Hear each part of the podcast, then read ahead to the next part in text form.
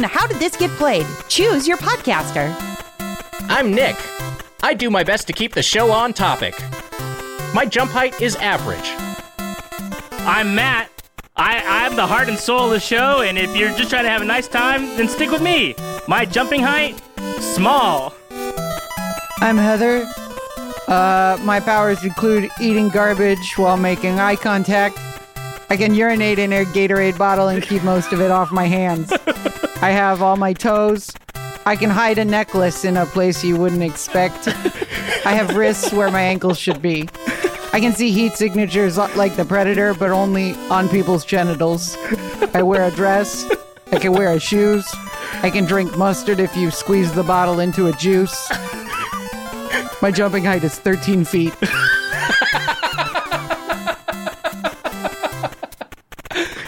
Please pick me. We throw out old mechanics and throw vegetables in throwback NES platformer Super Mario Bros. 2 as Mario continues on How Did This Get Played?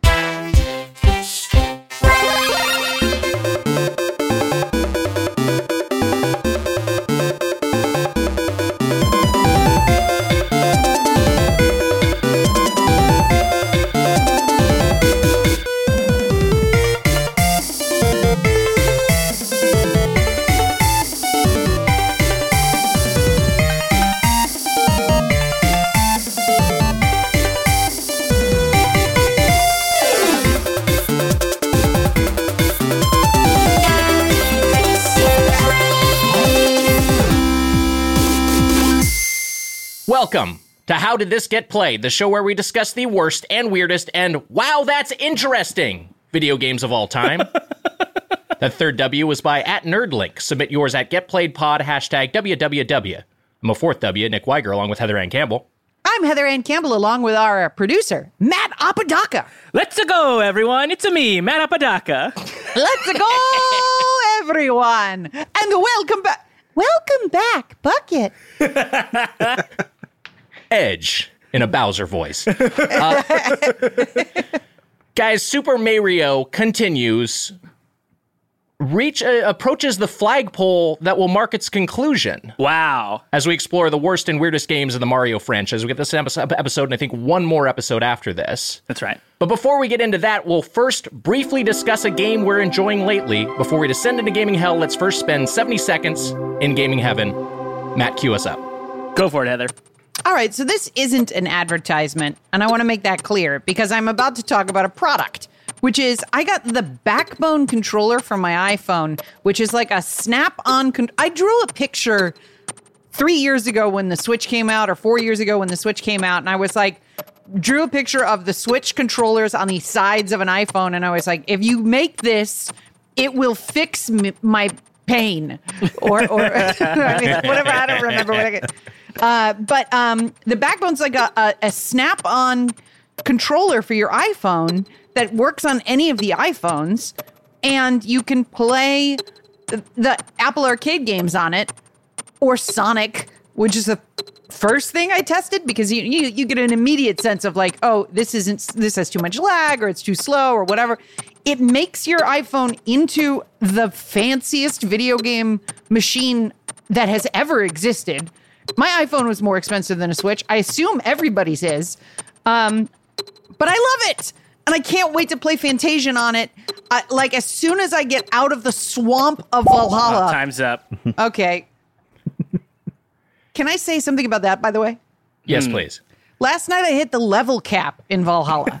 Wow. I'm level 426. Mm-hmm.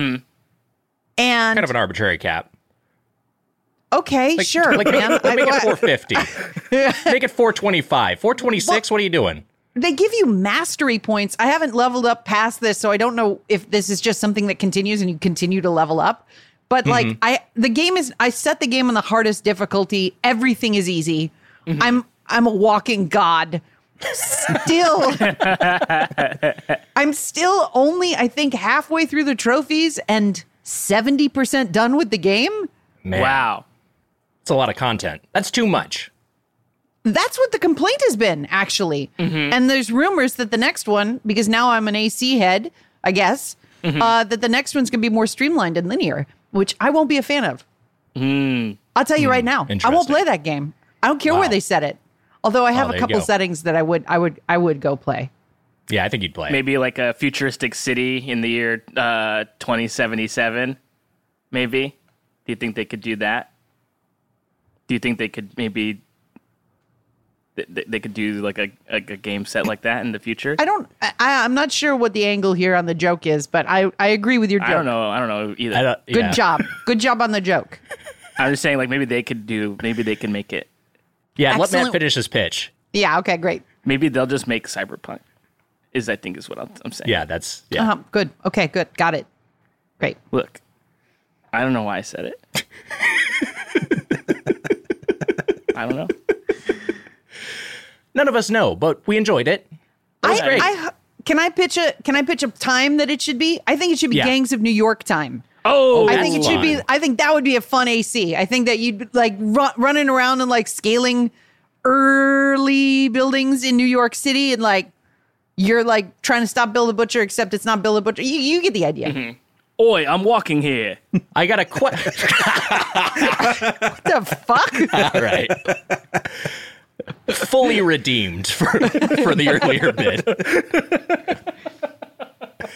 Let's introduce our guest. He's a writer and comedian for Rick and Morty and Marvel. His issue of Miles Morales Spider Man is available now. Cody Ziglar is back. Hi, Cody. Hey, what's up? Thanks for having me back, uh, everyone. Uh, Matt, I you did redeem me with that oi. We're walking here. Great job. Hey, Great thanks so dismount. Love to see it.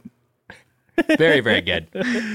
Um, Zig, I have to ask you, as someone who's written for the character, what do you think of the game Spider Man Miles Morales? Oh my god, it's. uh I mean, I don't want to derail the entire episode, but I will say it's probably one of my favorite games. Like, I think I've yelled about it a little bit, Wow. in, even in the the Rick and Morty room. But like, my favorite thing about it, besides just being based off a great a great character, and like I thought the original Spider Man for PS4 was fantastic as well. But my favorite implementation for this is like they have a special suit. They have the Into the Spider Verse suit, which when you unlock it has a special like filter that plays it at think at like 30 frames per second and the game plays at 60 frames per second. So like it's like you're playing like you have like you're playing into the spider verse which to me is so much fun. Like i'd go to the top of like the avengers building i'd do like the little swan dive off i'd be playing sunflower by uh by my boy post malone and then like i would just swing through the city as like spider verse miles. It was so fun so freeing and like just having um just having him be in that part of Harlem, like Spanish Harlem, with like there's a bunch of black people, a bunch of Latinx people, and it's like it just feel it's like when I go to New York, like that's the New York that I am most familiar with. Like I don't spend that much time in Manhattan, um, but like it was it was just like a it's really it's such an easy an easy like win. Just be like, hey, if we just put you know representation in things and like have the story be built around that, it's so much more enjoyable for more people. And like uh, it's one of my favorite games. I'm gonna I'm definitely gonna go back and and replay it now that um now that I have a PS5. Oh, you're gonna love it on the PS5. You're gonna love it. Mm-hmm. Yeah, it's I'm such a good game. It's great. I I, I can't wait. Have you? What have you been playing? You, you mentioned the PS5. I know Mm-hmm. yours had to go in for service for a bit. Yeah, I uh you know I did I I tried to choke down uh Cyberpunk 2077 and I I'm not saying it did this happen but my PlayStation did stop working after I played it for like 2 hours. Uh so like it was in service but I got it back. Um I've been playing a lot of I mean look it's a it's a free to play game. It's called Gundam Battle Operations 2. It's it's not great at any means, but I play it literally every single day. Uh, it's a fantastic if you're into Gundams and you're into free games that like sort of kind of work and have a lot of jank to it and a lot of soul. I highly recommend that. It's it's a great. Um, like but like I've been noticing that I've just been playing more um more of like just PS4 updated games for PS5. Like I haven't really played too many games outside of Spider-Man and Spider and uh, or not Spider-Man, um Cyberpunk for the PS5, Right. but I've been making a lot of use out of the um the uh the PlayStation Now or whatever that was Oh, called. yeah. Like you can go back and rent game or buy old games. So like I've been doing been going back through God of War, the new God of War. Uh Oh, I started that's like so good. Uh it's so great, so, so fun. good. Uh and I've been doing Control. Have either have either anyone played Control? It's like uh you're like this lady in this weird like X Files type federal you know goober building where like you have a bunch of weird things going on. It's it's fun. It's got some nice atmosphere.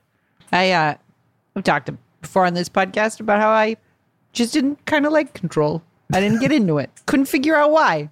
Played it all the way through and was like, huh, It's such a weird experience because everybody like what is Yes. it? What is it about control that like grabs you? Like it, it, it- what what what when you think about when I think about Valhalla, I'm like I can't wait to go to a new town and steal everything. Mm-hmm. When when you think about control, what is the thing that you can't wait to do when you get into the game? I, you know, to your point, I won't say that I'm grabbed by it like that. I'm also only like an hour and so in. I will say, like, I do like like the aesthetics of it. Like, I like the mm-hmm. lighting. Like, I like the cinematics of it. Uh, I'm not the biggest fan of like the live action stuff. Like, that's still. I don't know if it's just mm. a holdover from being like an old curmudgeon, but like, like I just have flashbacks to like bad like live action in video games as a kid. Like that still Right. sticks out with me. But like, I think I'm most intrigued by like just the lore of it all. Like, it reminds me of um. I think it's called like C CSP or whatever. There's some like um some like online like CSI. You're thinking of CSI? Yeah, it always Yes, opens with right. like, yeah. There's like some like I think it's called CSP or Foundation or something like that. But it's like this. uh It's almost like a Wikipedia for people making up like like um new lore like Slenderman stuff and like. It seems like it's very heavily based off that or like influenced from that as far as like there's a wristwatch that you put on it, it makes you go through time, or like here's a playing deck that lets you levitate, like all that sort of weird X Files high strangeness stuff. I really enjoy. Um, but like I said, I'm only like an hour and a half in, so like I don't know if that's going to start to wear thin once I hit fucking hour twenty or however long this game ends up being. Uh, I mentioned this because CSI was brought up. This is completely disconnected. to Here we anything. go. Oh But no. I brought this up. I brought this up on another podcast, and I it, this is just to I, I don't know. I, this is just a little bit of of trivia trivia that I love. So in 1999, these two writers, Anthony Zuiker and Dustin Lee Abraham, write this direct to video movie called The Runner. And it's like this. It's kind of like a Rounders. It's like a you know a, a, a kind of heist movie, gambling movie set in Vegas. These guys, these these writing partners split up. One of them, Anthony Zuiker, goes on to create CSI. The other of them, Dustin Lee Abraham, goes on to write the Method and Red pot comedy How High. what a split! What divergent careers! I think the CS guy back was guy was holding him back. To be honest with you, like he's probably had that in for a while. like this story needs to be told.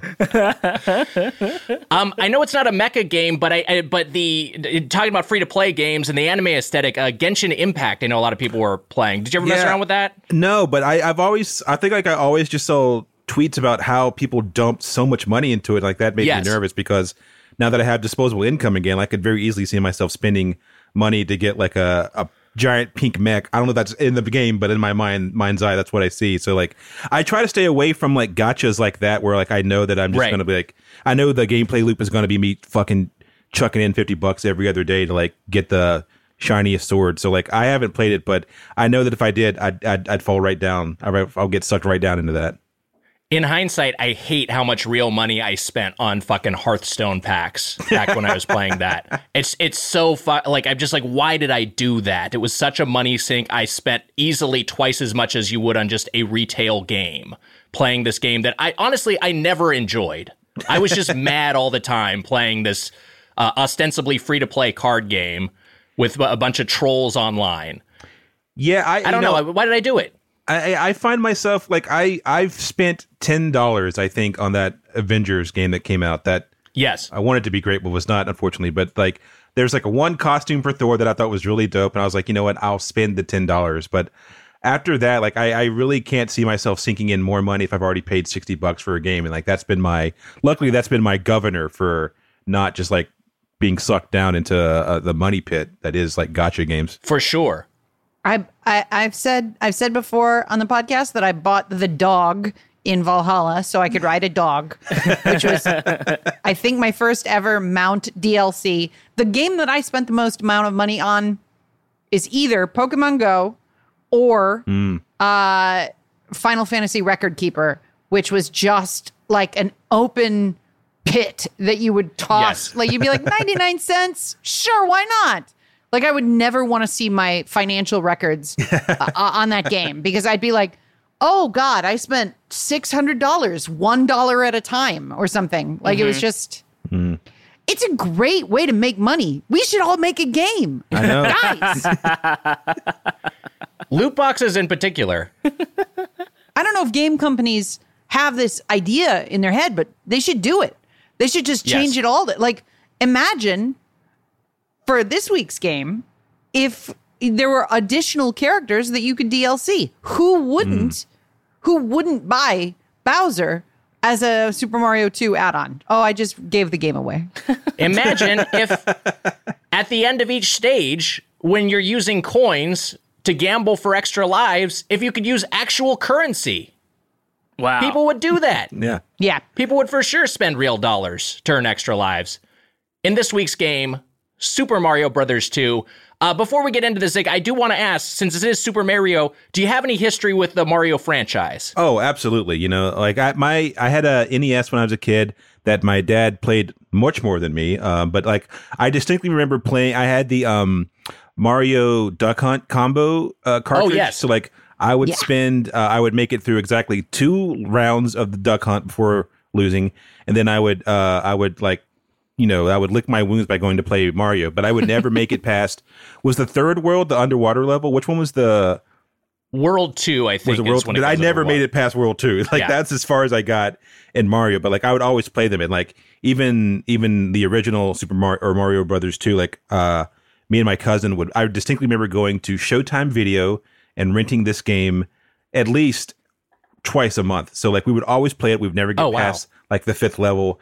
And like I've always like I've always checked in with Mario. Like he's usually the only reason I would buy like a Nintendo system is because like he, there's going to be a Mario game on it. And um like N64 was probably the one I put the most amount of hours in 60 Mario 64. Oh, hell yeah. Yeah. Which we discussed last week on the podcast, and we all played, and I'm still playing, and it so holds up. It's one of the- Excellent. It's one of those Incredible. games where Excellent every game. time there's a new version released, I always buy it. Like it's either Yeah. for the DS or the Switch. Like I'm just gonna, I just I'm always gonna go back to it. Uh, I was te- we were texting this me and Matt and Heather uh, off off pod, texting it off pod. Off No, pod. we were texting on pod. You fucking idiot. Oh my We're texting God. on the podcast. Oh, no. why Wanted did this to is the next half that. hour Zig, of the I'm sorry. It's just Nick Uh, yeah, you want me to reschedule? himself. Yeah. Yeah. we were having a conversation off the podcast about like it, it, it would take as, as much resources as making a full game is the issue because it's such an old game and there's there's you know I, I I don't know how many of the assets still exist, how much of the source code still exists, but it, but Super Mario 64 in fucking 4K, 10 or you know like like give give us a Yeah. fucking just rebuild it uh, from from scratch. Give us that ex, in, like insanely polished just remaster uh, and with some control tweaks to to fit modern conventions Uh, and I mean I, I and some UI tweaks and it would be I would be uh, incredible. It'd probably be the best game released that calendar year. if They pull it off and they would. They would take the streets and say that with great temerity. well, it, it's so it's it's it's. I've been thinking about this a lot lately. Is just like how, like even if you were to set every Mario game side by side, like they are so completely different in aesthetic and gameplay wise that it's it's almost it's so interesting that Nintendo is is able to keep such a fresh lifeline in this in this franchise. Like like do like if you could draw a, a line from like Mario like Mario the regular Mario Brothers like the arcade game to like Super Mario World to like Mario Odyssey or Galaxy or whatever like it they it doesn't even like the same game like it's it's Yes. like I'm I'm so uh intri- intrigued by like their philosophy when it comes to like working with this character. It's it's a path that keeps like kind of branching off, but then they mm. find ways for the branches to rejoin the main Yeah. line. And like one of the biggest divergences is this week's game, Super Mario Brothers 2, which didn't even begin as a Mario game. That's right. Super Mario Brothers 2 is a platform video game that was released in North America in October 1988. Other games that came out that year include Mega Man 2, Dragon Quest 3, Final Fantasy 2, Ninja Gaiden, uh, and in Japan, Super Mario Brothers 3.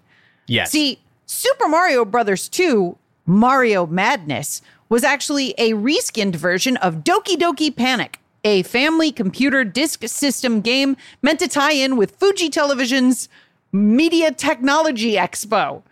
And they reskinned it, uh, wrote new music with uh, Koji Kondo in the driver's seat, and made it into a Mario game.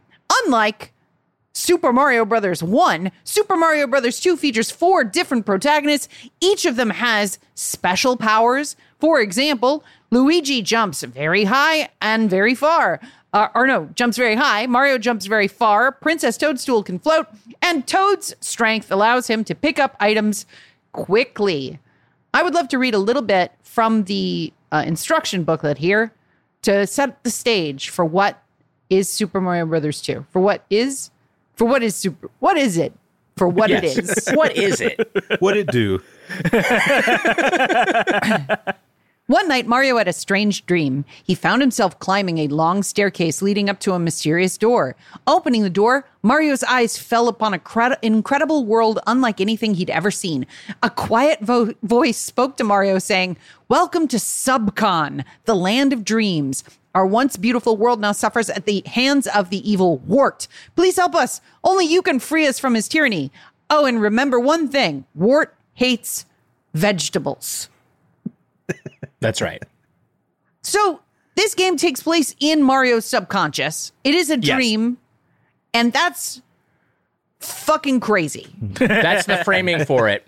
Eh, But this, but you know, this being a game of its era, the manual gives is the only thing that gives you any context for the story. The manual Yeah. and then the ending in the game. If you just play the game, you just boot it up, it does not explain anything. Like you have to read that little bit of text to to, to understand what what the setting is. I- I'll, I'll Also- also say, yeah. Also, it's I, I, as far as I know, the only game that just starts you off in the sky. Like you're just dropped off. I love it. Like your first action is falling. Like fucking Fortnite, you just drop it in, baby.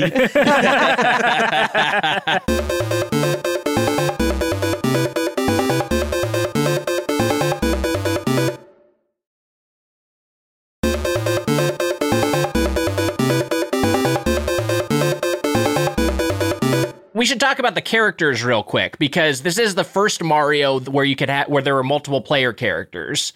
Uh, you could play as Luigi and you know Mario Brothers and Super Mario Brothers as player two, but it was like not. It was just a. It was just Mario in a different uh, palette. Here it's it, like they all have different attributes as Heather detailed, but also I think this game establishes the important precedent that in a Mario game where there are multiple selectable characters, multiple playable characters, Mario himself sucks. yeah, he's trash. the least fun character for sure in this game. As a kid, I, I I always picked Luigi because I thought he looked cool because he was green and also he was tall. But like, Yeah. is my that's that's important for me. Um, but through this recent playthrough, I found myself sticking with Mario because I saw it, I saw him as like he's like the Ryu of the uh, of the street of the game. You know, he's like he's gonna be Right. well balanced. Like he's not gonna have any bells or whistles. So like I can just like I know that I can play as this particular way without any flourishes and get through the game. And in hindsight, I'm like, man, I should have just fucking picked Luigi again so he could float around Yeah. and be cool. You made it harder on yourself. Uh, but I admire that. As a lifelong Luigi hater, Oh wow. I never played as Luigi when I had access to this game as a child. Never. Like I, I hated the way he moved, and I couldn't stand his legs. this is starting to I seem was- very personal. I, w- I can't stand them. I wish he'd stop showing them off. Like nobody wants to see him. But uh, so I always pick Toad because I found the picking up of vegetables frustrating, and I wanted it to happen faster. So I would just Right. pick Toad in order to get through that part. This time, I played as Luigi, and let me tell you, it feels like a weird game if you if you just play as Luigi. like it's like like imagine that this game was released with only Luigi. And it's an insane locomotion that you're like expected to engage in every level. Where like, also he just jumps for forever. Like, there's no like minor jump with him. He No. jumps for forever every time he jumps. It's like the whole game takes place on the moon for him. And he's spinning his legs like as he His jumps. Like he's got his disgusting legs.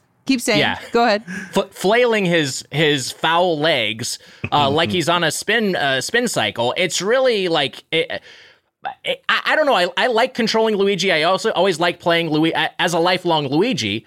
I always liked playing Luigi as a kid. Uh, and uh, play, I messed around with all the characters in this playthrough, but I returned to I, I, ended up landing on Peach because I always liked Peach's floating mechanic, which gets established and then retained in Super Smash Brothers. And uh, and, and it is fun, and it does also give you a little bit more wiggle room, a little more room for error because this is. a fairly challenging platformer. Yeah, I got my fucking ass whipped. Like, it, like I was. I think I. I don't know if I sent Matt a text or I tweeted, but like it's it's like the hardest game I've played in uh, uh, many years, and like I I made often use of the quick save feature. I feel like I was back playing like fucking Duke Nukem as a kid. Just like every time, Right. literally every time the screen would like scroll to a new place, and I saw like a dangerous looking gap, I like quick save because I ain't trying to do this shit again. Like, uh, and uh, I don't. I mean, I'm sure we'll get into this, but like that the boss fight. The first one when you fought the the Mi- Mouser, I think it's his name, the guy Mouser, that, yeah. that throws bombs. Like I probably died uh seven to ten times before I even got him to like his second second hit before the third hit. Like it's it's it's wild how bad I am at this game. And I couldn't imagine I don't know if I had more patience as a kid, but like now I'm just like I I can't do this for I can't I can't go another round with this guy. And he comes back and like level five, get out of here. what what I think it was is a combination of of I don't know I don't know if it's if it's more patience, but maybe more eh, it might be more patience. Whatever whatever a kid has, where you're just kind of, kind of like that stubborn refusal to quit on something, and and then also just more time and fewer Yeah. games. Like I like I could boot, boot up my Steam library and play one of like sixty games if I did. I was just like I'm bored by this. I'll play something else. I got so much other shit to play. That's probably underestimating it and uh, or, I could get go into any fucking eShop and download something else. Back then, it was like, oh, I got Super Mario Brothers 2 for Christmas. This is my game for the next three months. You know what I mean? Like, and so I finished Super Mario Brothers 2 as a kid, Oh, wow. uh, and um, a, a, a- a couple of times.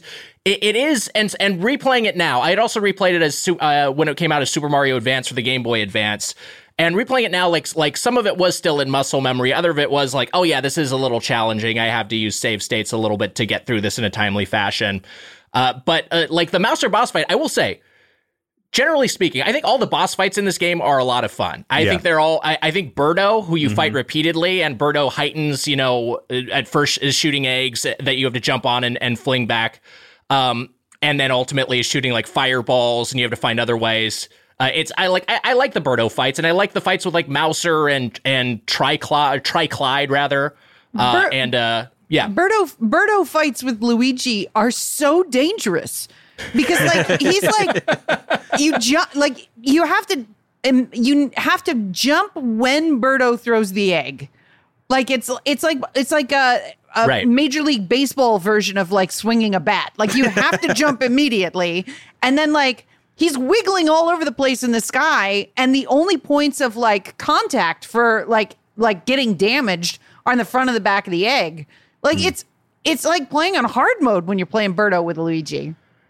Princess Toadstool. Uh, by Easy. contrast, pretty easy because yeah, you just Yeah. you can release that float at any time. Uh, Yeah. I should have gone with Peach. Like I had such a, I got my ass whooped. It's it's it's it's embarrassing how how bad I am at this game. But I will say there was a point, Nick. You you were talking about like maybe we had more patience as a kid. There was a moment when I was like, I think you have to like jump. There's a section where you have to like jump on like ladybugs going up and down like little palm trees, to, like and then like jump on like fish that are jumping out of the water to like get across the stage. Yes. I did. There was a moment when I got to that after like dying like three or four times that like I found myself channeling like seven year old me, where like, all right, I got to figure out the timing and like now like I'm like on Right. the edge of my seat, like if I'm gonna like make the jump or like the the hit boxes are like if you land like one like quarter of a pixel off, like you just slip off and like it was it was fun like getting that like childlike wonder back when playing a game that I haven't had in probably at this point 20 25 years.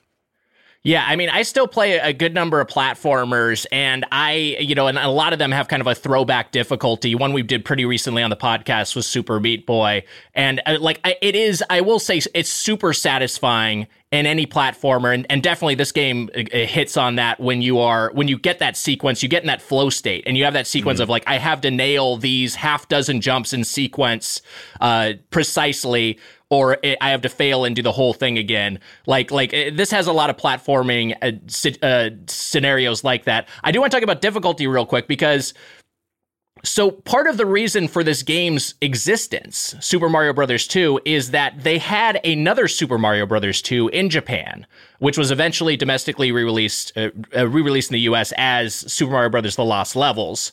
Uh, that is widely considered to be the hardest Mario game ever. And so they had this game. It's pretty much a direct sequel. It's pretty much just more of the same of Super Mario Brothers 1, just with a, a with a, a plussed up difficulty level and some new elements like sometimes they're poison mushrooms, which are a real fuck you. So you just you're trying to get a mushroom and it ends up killing you. Um, but so so so that game exists and they're like basically this is too hard for for North America. We need to come up with a new game and that thus this game was born. I you know I've I've been familiar with that as like the the legend of Super Yes. Mario Brothers 2 USA. Uh but I read somewhere in my research for this game that it was the length of time that Super Mario Brothers 2 The Lost Levels had been out in Japan and how much the rest of platforming had developed in in that amount of time while that game was uh, released and in Japan and unreleased here that it was also part of the consideration was not the difficulty but just that it would seem like a bummer that you'd be like Right. oh it's just more Mario levels as opposed to like an expansion on the franchise or like an addition or a change and so I think somewhere I read that Nintendo of America was like we got to um we gotta we gotta add some we gotta add some stuff we gotta do something different Well, aesthetically, this game looks a lot better than Super Mario Brothers One. I mean, like it's it's just like a higher level of graphical fidelity. It just it just everything looks a little better. Uh, and I'm yeah, so I'm sure that was a factor as well. I do have a little bit of history with Super Mario Brothers Two Japan, which is that great my brother's uh, best friend growing up, one of his best friends growing up, uh, lived around the the corner from us, and we would go to his house. And uh, he was Japanese, and his parents were Japanese immigrants, and he had a Japanese Famicom. Oh hell And yeah! that that was my first experience with a home console. Was playing a Japanese Famicom before the NES was even out in the US. And one of the games he had was Super Mario Brothers 2. And I just remember it being so like so fucking hard, just unbelievably hard. And also, I had the disorienting thing because I, I'm either like the the oldest millennial or, or the youngest Gen Xer. I like I'm like kind of right on that cusp, but I'm in the age range where like we didn't quite have the internet growing up. We had we got dial up like when I was in middle school. Like that's when we started to have the internet. So there wasn't there was a period of my life where you just wouldn't know stuff right away. And we learned about the like Super Mario Brothers 2, the existence from a Nintendo Power magazine we got in the mail. And it's on the cover. And you just like, I just remember getting me and my brother getting home and, and looking through our mail, and we had a new issue of Nintendo Power that had that said Super Mario Brothers, Super Mario 2 on the cover.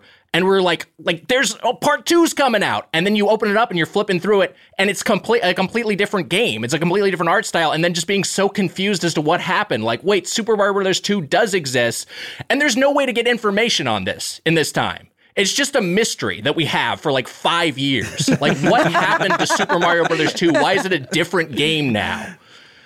I just think having that similar thought when I was like when the first time we booted it up because we had I don't know which version you guys played for the re for the replay or whatever, but I did the All Star it's a Super Mario All Stars version um, because that's the version I played as a kid. Like I distinctly remember like you know you'd play that we played the first one and then like we booted up the second one. We were like, is this did, did we just have a stroke? Like this game seems like a completely different like a completely different art style than what I, we were used to. And, Like there's like curtains are opening up and like you're pulling up and like whacking bad guys with with like shy guys with like turnips and shit. We're like, what is going on here? also It's the fundamental the fundamental attack of super mario brothers is jump onto something Yeah. and on this Yes. you jump on something and you just ride around on it like it's, Thank you for it's bringing like- it up. Yes. it's it's a weird it's i mean that to change the core gameplay mechanic in your second game is wild and then Yeah. for that to also never come back forever like now mario jumps on stuff and kills it but maybe maybe like because this is his subconscious let's do a little um Okay. headcanon here, which is that maybe he has an immense guilt that when he touches things, they mm-hmm, die. Mm-hmm, so right. in his dream state, when he jumps on something, it's fun for both of them. And also, what more way to like what more poetic way to like kill something than by taking something from Mother Earth and then throwing it to them? Mm. You know. Right. Can I can I change the subject real hard, real quick, and talk about the box art for this game? Sure. So Super Mario 3 has the best box art of all time. Super Mario 1, very just like standard box art. In fact, I think it had like a um the the NES default like back when they thought all the games would have sort of the same box and then the art inside the box. Super yeah. Mario Brothers 2, I'm going to I'm going to share my screen here, okay? So, here's my share. And here's the uh Super Mario Brothers 2 logo. Do you guys notice anything about this fucking box that I have noticed and now I cannot un- unsee? Uh, Mario's holding a vegetable. He's leaping through the air. It says Super Mario 2 Brothers, Mario Madness. Yep. Um, clouds in the background. His front leg is coming out of his dick. Oh, I see. Hi- his leg is not hinged in the correct area. It's Oh, yeah. like if you Yeah. it's just straight out of the center of his body. well, it's a dream. Yeah, it's a What? dream. Things are weird. Did you see Inception? Come on, Heather. Yeah. yeah, that is anatomically impossible. um, it, it's uh, the- I, I guess we should talk about some of the other mechanics. The oh, I, I want to talk about this. You mentioned that you can't stopping on uh, stomping on enemies is out. You ride them instead. There are a lot of enemies that, or there are several enemies that get introduced in this game that become just a staple of subsequent Mario's, including Bombs, which have a pretty different character design, but they they're in there. Uh, Pokies, the cactuses, and Shy Guys, all omnipresent in the Mario franchise. Oh, this is the this is where the shy guys were were. Oh, I didn't know that because I Yeah. as I was playing through, I was like, oh, it's cool seeing that they that they reworked these sprites to look like little shy guys. I didn't know that was the origin story for them. No, I, I don't know if they were in Doki Doki Panic, but they were. I think actually, I'm, I, I think most of the enemies were just retained. I think they changed some of the items and then changed the player characters, but I, I don't think they uh, they changed the enemies. Those enemies just ended up being reintegrated into the Mario canon. I don't know. Speaking just uh, this is one gameplay mechanic that's that jumped out at me because it was driving me fucking mad. But like the hitboxes for the bombs that you have to throw, like there's this one section in one level where like you have to like they're like these little like um destructible like rocks that you can blow up with with the bombs and like I could never unless you put the bomb right next to it like that's the only way that you could blow it up. So if you're like Yeah. you know if you're like three pixels off like the hitbox just doesn't hit the bomb and explodes. So like there was like one section where I probably spent 15 to 16 different times just like running, tossing the bomb, making picking up again, putting it right next to it, getting blown up and having to redo it over and over again because the hitboxes just like weren't registering those those those bomb blasts. Um, it is one of the yeah, it is one of the annoying things in this game. Some of the a- and there's a lot of bomb like there's a lot of sections where you got to blow something up with a bomb. Some of them you have to time it, like you have to drop it and it has to blow up at the right position. And there's a limited number of bombs. That's a pain in the ass. So yeah, there are some there are some little frustrations uh, like that for sure. I am an impatient player, and anytime that that would happen, I would just hold the bomb and run. like, like, I, would- I, like, I'd be like, I don't give a shit about my health. I just want to. I don't want to have to time this. It frustrates me to time this. Like that, that first like warp zone that you can do, and I think level one one or one two, where you like can jump past an enemy and then drop down and throw a mm. bomb at a, a brick wall so that you can go down a pipe and skip to Birdo, right?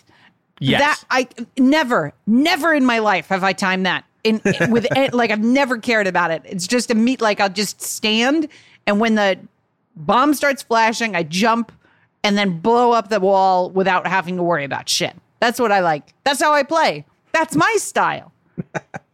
Um, I have to get it exactly right. Yeah. So I'll, I'll, I'll, I'll sink a lot of time into that.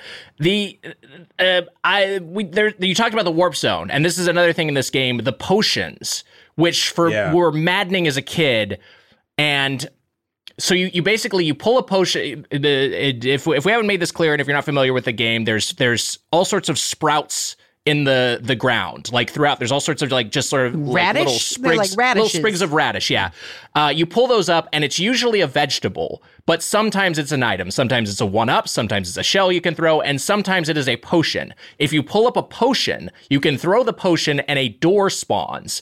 If you go through the door, you go to a dark silhouette world that sometimes has power ups in it, and where the radishes you pull up instead become coins.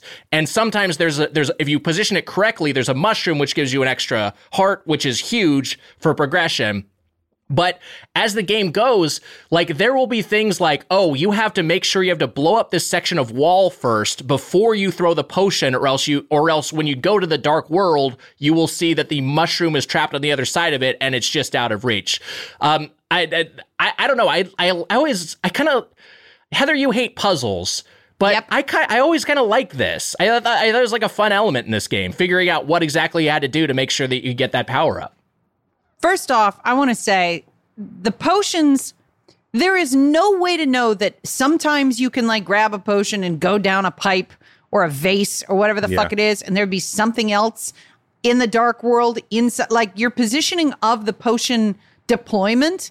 The only way that you can learn this is either through a game magazine or infinite trial and error. And you know what? That's not a puzzle. That's a fuck you. That's what I say. that's not that's not fun. Don't what are you gonna say, Nick? Where I are you think going? sometimes I think No. sometimes as you start playing it, yes, there are some where it's like, oh, it's just trial and error. Oh, I just have to fail this to to see how to do it right the next time.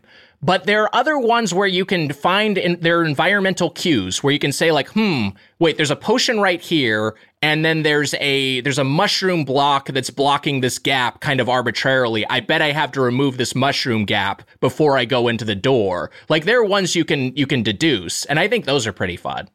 It's funny because I actually remember that specific one that you're referencing, Nick. And my first thought was like, I was Mario. It's like, how the fuck do I remove this block? I can't, can't even jump that high. If you were, if I had picked Luigi, could I have jumped up and like moved that block? I think you still have to do it first, but I, Oh. maybe honestly, honestly, I like the, the the movement ranges for the characters who can jump further are pretty like it, it, it it opens up the game a lot. well, I gotta there's pick this Luigi next time. the squatting electric jump. Oh yes, Wait, what? The squatting electric jump. If you squat for long enough, you start turning electric, and then you jump twice as high. Are you fucking? Are you serious? Oh, Are you boy. serious, Zig? I didn't know. I didn't Are know you that. Oh, man. serious? I fucking choked down five levels of this, and I didn't know that you could do a super jump. Are you kidding me? I'm more impressed by your achievement now. you really hamstrung yourself. Fuck. Yeah, it's this is one of those things that's only in the manual. Oh my god, I did not know that. I, I, I, I spent so much fucking time trying to jump from like a little bed bug enemy to like get to like the next level to jump to something else, and I could, I could have done a super jump the entire time. God damn. Yeah, you, you got to squat. You start to sh- sh- like electric glow, and then you jump twice as high, no matter what character you are. Uh, which also allows non-Luigi characters to reach certain heights that only Luigi can reach on. I'm sorry, man. That Wow. that sucks. Yeah, that this sucks. is crazy. That sucks. Sorry. Can I have a moment to just like to myself? See, what I'm realizing about myself as a player as this podcast goes on, uh, in, in, in that I that, that I take enjoyment from deploying mechanical, technical things in rapid succession. Like I like a battle feeling, and the reason that I don't hold that I don't throw the bombs is it's not pleasurable to me. I just want to go. Right. Um, I'm realizing that it- I'm I play like I played Toad as a berserker in Super Mario 2. Heather, when you're playing, Like- are you constantly dashing? Are you constantly holding down the dash? oh or- yeah, n- n- never let go of it. Never Yeah. let go of it. Same here. It's too slow otherwise. You only you only walk in a game if you want to like if you want to see like look fearless to the boss. like you like slow walk up. Oh shit, murder's different this time. You're doing a slow walk.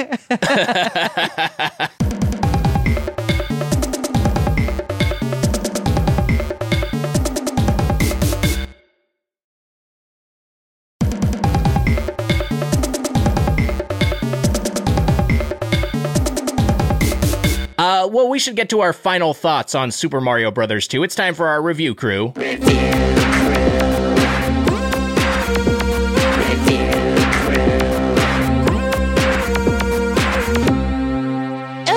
crew. So we'll each say something positive about this game and give it a score.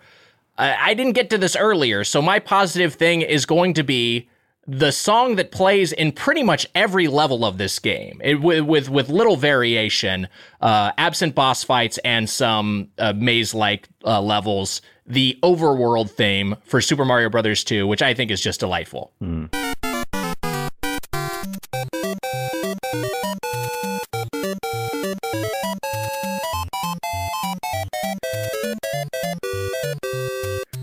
There's a uh, there's a big band cover of this I heard once that was just so such a bop. Great tune. Well, you see Mario walking into like the saloon, like swinging his pocket watch. Yeah, it's it's uh it's great. I mean, it gets you. It's it's great platforming music. Uh, I, I I really like this game. Um, I should note that the uh, the director of this game, uh, Kensuke Tanabe, was 25 years old when it released Oh in North God. America, Wow. which is just uh, yeah, real gut punch. uh, went on to have a Steam career. I, I think this game is, you know what, a good a good analog for me because I love both franchises is Mission Impossible 2 kind of the black sheep of the franchise. It's like it, it's it's a bit it's a divergence. It does something different, but it has elements that are seated that are established for the rest of the series. And it's kind of if you appreciate it for what it is, I think it's still pretty enjoyable and still uh, you know tickles the same scratches the same itch that a Mario that that a, that a con- more conventional Mario platformer is. Uh, I'm gonna give this. I'm gonna give this. I think an eight point five. I think it's still. I think it still High. holds up pretty well. Heather, what do you think? Uh, you know, I'm also going to cite a musical moment from this game that is my most pleasurable moment in Super Mario 2. Uh, on iTunes, this is the only track that I have from Mario 2 in my library. So I love this song. And it's the way that you begin your journey. It's the level, it's the character select song from Super Mario Brothers 2. Hit it.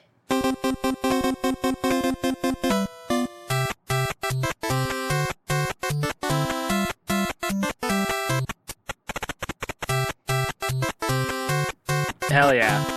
I mean, it's just so good. And then It's a bop. Oh, I love it. Like so much talent Yeah, in a menu screen. yeah. Going, Ugh. going, going crazy on that solo. That's great. Yeah. Fucking so good. Um that being said, this is my least favorite Mario game in existence. Uh I don't appreciate that Luigi was made canonically awful. Uh they c- they could have kept him just a re- like green Mario. He would have been fine. But they made him they stretched him out and they made his legs wiggle and that I think that defined his personality for all time. Like imagine a longer, thinner Mickey Mouse. Nobody would like that. He's already Mickey Mouse. I love it. What? No, Yeah, it no, cool. you, you're, you're being It sounds pretty rad. Like a tall Mickey. Yeah. I also think maybe I'm maybe I'm look maybe I'm just trying to rou- rally the haters here, but like I I don't think anybody actually likes Luigi. I think you're Wow. all you're How you're dare all you. wow. you're all I, making you just you you want to be the kind of person who likes Luigi. I'm a Luigi truther. How dare you? No, no, Yeah, Yeah. I no, love I won't accept it. I won't accept it. It's important that beta males have a role model too. Yeah. So No. We're tall Luigi. kings out here. I see that tall king coming with his green suspenders like that. his That guy. voice is his voice is like his legs. Like beautiful, toned. Yeah, no. he's a defeated man. What do you expect? Yeah. He's got all these ghosts to deal with. He's scared. What defeated him? It's hard to live in your brother's shadow. Yeah. Thank you, Matt. Do you guys have brothers whose shadows you live in? Yes. And not me. I, I do. I do have brothers, but they, they live in. They're my Luigi. Uh, so I'm gonna give I'm gonna give this a six. Uh, It's it's a good game. It's on it's on the it's beyond five, which I think is like a, just a middle game. So it's better than that. But don't like a puzzle. I don't like Luigi. Wow. Matt Apatoff. I so for me, I mean, I said to you guys in in the in the text thread that this to me is the Cuphead of Mario. Like it's so punishingly hard. like there and there's like because there's very little you could do to like like not fuck up. Like I, it's very very challenging. You have to be very precise with your movement, your movements. I, you know, I died a lot. I, I was I was having a hard time with Birdo, the first Birdo. Like I didn't understand that I could jump on the egg, and I would just get hit by the egg constantly. And then I finally figured it out, moved on a little further than that. But this I, I, I mean, I didn't enjoy it. It's not like it's a bad game. I like get, you know, contextually why it's this way. If I had played this instead of a, you know, because like Mario Three is a return to form and and uh, Right. and an improvement upon Mario, like just period. Like it's just it's perfect. Um, but this, if I would have played this at the time, I would not have really liked it just because it doesn't. It's not doing what I like in a Mario game. It's not, you know, the the my favorite thing about a Mario game is just getting to that like getting to that flag, sliding down, moving on to the next next thing. Lil Nas X style, just going all the way down down, down that pole. Uh, so I I'm gonna give, but uh, my positive thing I will say is that I do love that Toad is just a beast. Is just like a is is just Yeah. like The Swole King. is a swole. Yeah, he is. he's like a tiny little guy, and he's just like back the fuck off. I, so I love that, and you know what? Like I like the. I, I do I like the art style of the game. It's uh, it's nicer to look at than the original in Mario One and and the Lost Levels. But I'll I'll give this a hmm. I'll give it a I'll give it a seven because it's not my favorite. Uh, it's not my. I mean, look, we've played worse Mario games. We've played worse games than this. Like this game is good, Right. Um, but it's not my. It's not to me. It's not my Mario. You should, eh, eh, Matt. Have you messed around with the lost levels ever? I have a little bit, yeah, and it's also Yeah. hard, but in like a way that I'm more satisfied by because it is like it's. Well, you know the it's just a mechanics. little- yeah, it's a little just more of what I'm used to. Yeah. Yeah. Right. Yeah, I guess if you're if you're just learning, if you're trying to figure out how this game plays, because a, a lot of it does not make a lick of sense. No. Um, like you were saying. Uh, all right, Zig, something positive and your score. I I will say uh, I did enjoy aspects of the level design. Like I like that you can go left to right, up to down, and sometimes right to left. Like it's just uh, like traditionally, like most side scrollers of that era, were just going in one direction. So like I enjoyed that, and I also liked the levels were like like the original Mario, where like it's uh, like sort of a loop. So if you go left, you can come out on the right side of the screen. If you go right, you can come out the left side of the screen. I really enjoyed that, and I loved how they used it for some of the boss fights. Like when you fight the big fireball guy, like you can just like Oh yeah, keep going from one side to the other. I really enjoyed that.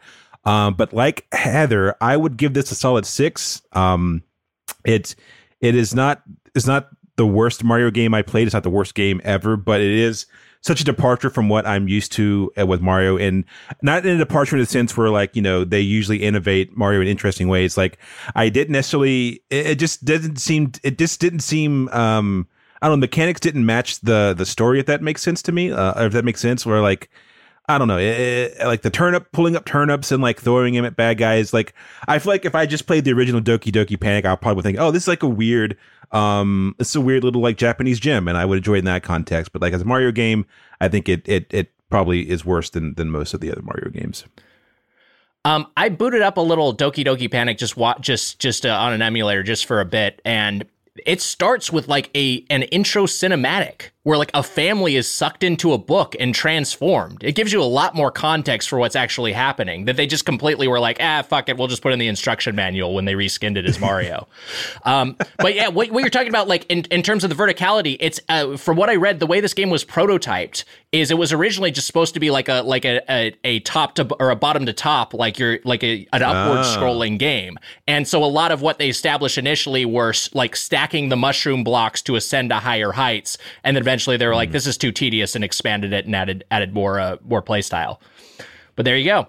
Hey, those were our thoughts. But Heather, maybe we're wrong. Maybe we were wrong.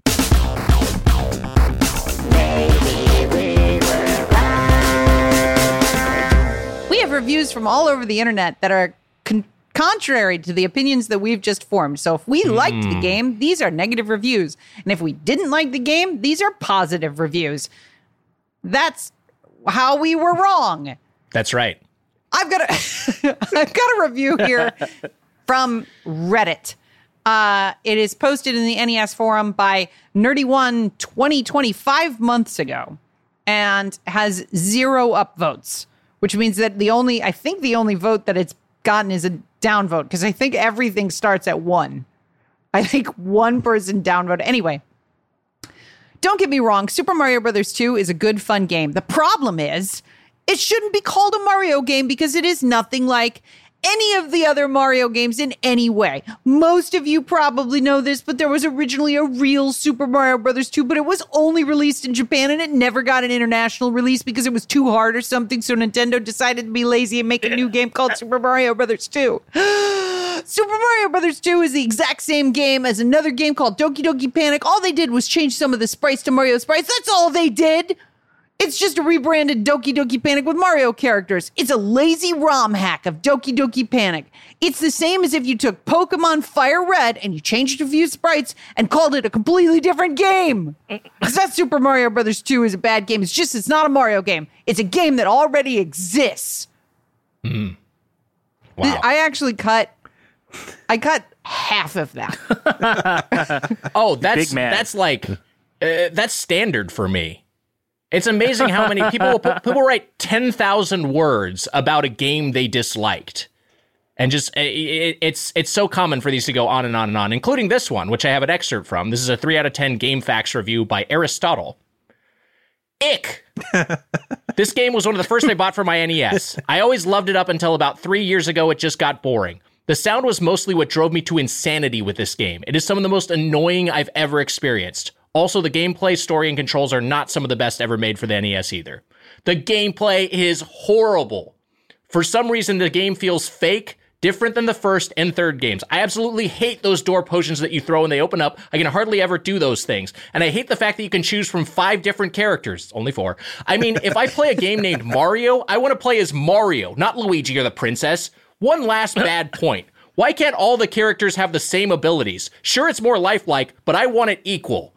Overall, I hated SMB2. I'd much rather own the first and third. I hated everything about this game. Do not get it. Period. No good points. Wow. I mean, He didn't like the character select. yeah, and thought there were more. Yes. I like that he said no good points, but still gave it three out of ten. Yeah. what did he like? Uh, I mean that the tone of all of my negative reviews is the same.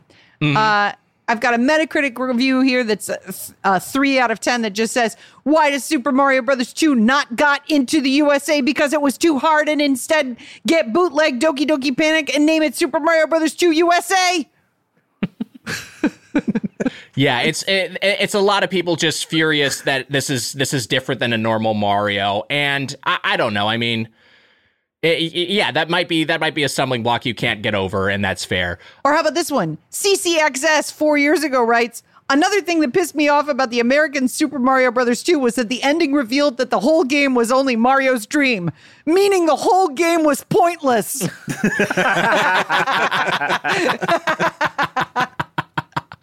Uh, I love that. I have a little something from the aforementioned first issue of Nintendo Power, which profiled and previewed Super Mario Brothers 2, introducing it to my young eyes.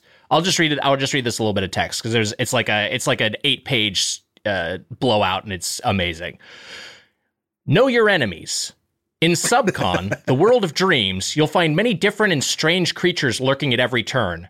They are the Moppets of Wart who try in every way they can to interfere with and stop the brave Mario, Luigi, Princess Toadstool, and Toad, the Mushroom Retainer. The key to victory lies in your ability to study and learn the different strengths and weaknesses of each Moppet. That way, you can plan the best way to tackle him. After you learn how to beat every one of them, you can head for World 7, where Wart awaits you. Moppet? Is Moppet in the manual? I don't know. These guys are called Moppets? Yeah, is that the nomenclature for the the enemies? I I, guess. I would have to. I'd have to look it up. I don't. I have no idea. Nick, do you think you're a moppet? Uh, yeah, I mean, I'm, I'm probably part Moppet. to my dad's side. Um, the, the I, I love that they've given Toad the title the Mushroom Retainer. yeah. That's great. He's going from prefecture to prefecture, making sure the daimyo gets his, his bags of rice or whatever.